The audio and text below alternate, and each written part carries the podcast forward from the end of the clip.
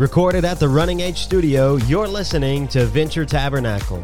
It's like venture capital, except that the investment is made in your soul.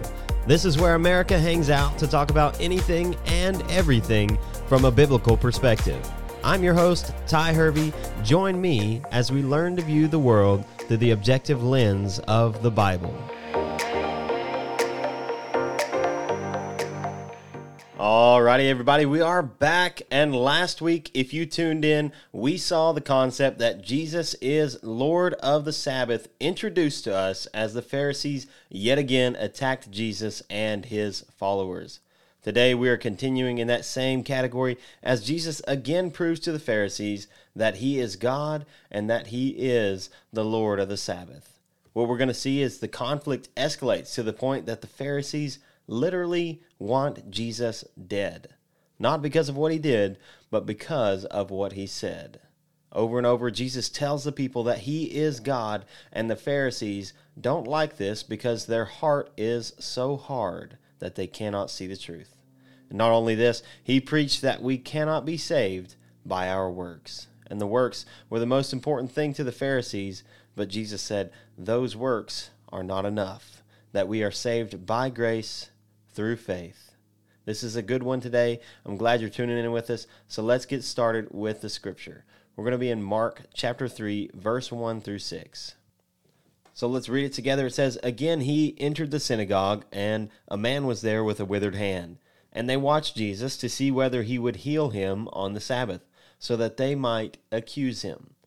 And he said to the man with the withered hand, Come here. And he said to them, Is it lawful on the Sabbath to do good or to do harm, to save life or to kill? But they were silent.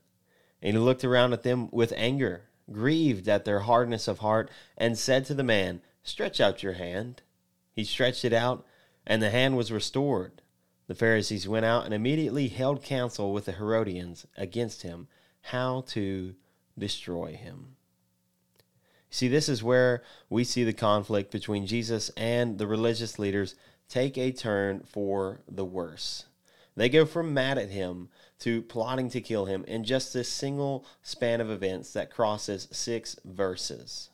And as the story starts, the Pharisees were watching Jesus, but Jesus is hot off his last adventure of making the Pharisees mad. Some people even believe that these two stories happened back to back, one week after another, and that's why we've broken it up into two sections.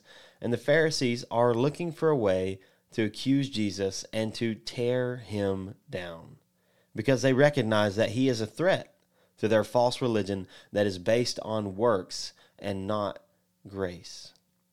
Jesus has already made the point several times up to now in the story that he is the Son of God and that he is God. And so the Pharisees are on high alert. And what we see here is an interesting look into the attitude of Jesus that is often overlooked. You see, Jesus entered this situation looking for a confrontation. And that may not sound like the peaceful and merciful Jesus you know of, but the truth is that, yes, Jesus is the Lamb that was slain for our sins.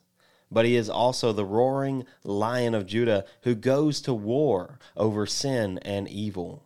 And that is the side of Jesus that we see here.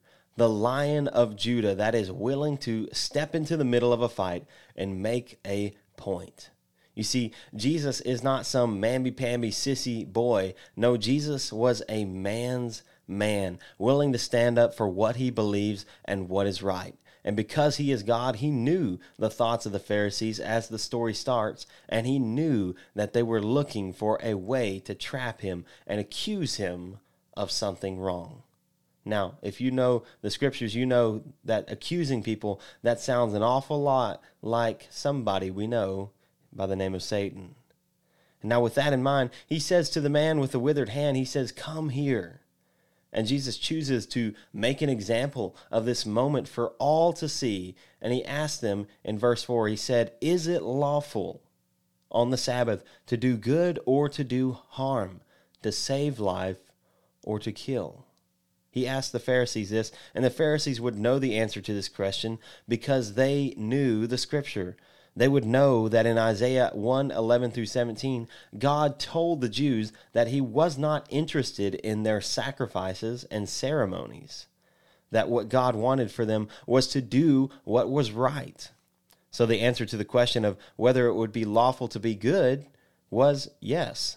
And interestingly enough, which just shows you the heart of the Pharisees, the custom of the day on this topic had something to say. You know, if your sheep was stuck in the ditch or in danger, you could help that animal out to save it. Why? Because the sheep had monetary value to them. But when it came to a person, the Pharisees had such a hard heart that they did not want to see Jesus heal him on the Sabbath. And so they answer the only way they could. They remain silent. They don't answer because they knew that they were wrong, but their pride kept them from admitting it. You see, spiritual pride or believing that your actions somehow make you superior to someone else is a very satisfying sin. And the Pharisees were masters at this. On the outside, they were perfect and kept all of the laws and all of the rules, but on the inside, they were sinning like crazy. And that's what Jesus addresses here. It makes him angry and it even makes him sad. It says that he was grieved at their hardness of heart. Let me tell you something Jesus is grieved still today when we have hard hearts, when we choose not to give up a sin struggle when we won't commit to live our lives according to what the Bible says, when we think that we're better than others because of how we act, it breaks his heart. And out of this, we see that our God is a God of action because he tells the man to reach his hand out and he miraculously heals him. And what is crazy is that the Pharisees, they left that place not amazed, having seen a miracle happen and rejoicing and praising the Lord, but plotting how they could kill Jesus.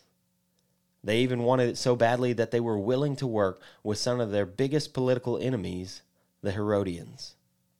And as we look at this story, it's honestly heartbreaking. Because if we turn to 1 Peter 3 8, we'll see that as Christians, we're called to do the exact opposite of this kind of behavior. I'll read it. It's 1 Peter 3 8 through 9. It says, Finally, all of you have unity of mind, sympathy, brotherly love, a tender heart, and a humble mind. Do not repay evil for evil or reviling for reviling, but on the contrary, bless. For this you were called, and that you may obtain a blessing. So, my question to you is where do you sit in this story? When given the opportunity, do you choose to bless others or to look down on them?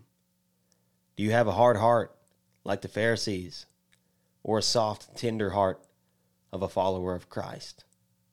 When you see someone in need, do you care more about the rules or the person? Jesus got mad over this one. He was angry and he was grieved and the Lion of Judah showed up and made an issue of this because it's important to him. If you don't view people like Jesus did, perhaps the first step to doing that is to following him yourself. Because you can't live the way that Jesus teaches without making a choice to follow him. And I would challenge you to do this. Ask yourself today, before you go to bed, where your heart might be hard to things like sin and other people, where you lack compassion, where you lack grace, and ask God to give you a soft heart and a boldness to act on what is right, just like Jesus did in our text today. And that marks the end of this episode of the Venture Tabernacle podcast and the Sunday sermon. We're so glad you listen. Thank you for tuning in. If you enjoy the show, you got value out of it, please help us spread the word. Our marketing budget is you. So hit that share button, leave a review, do whatever it takes, but help us get that word out. And we will see you same time next week.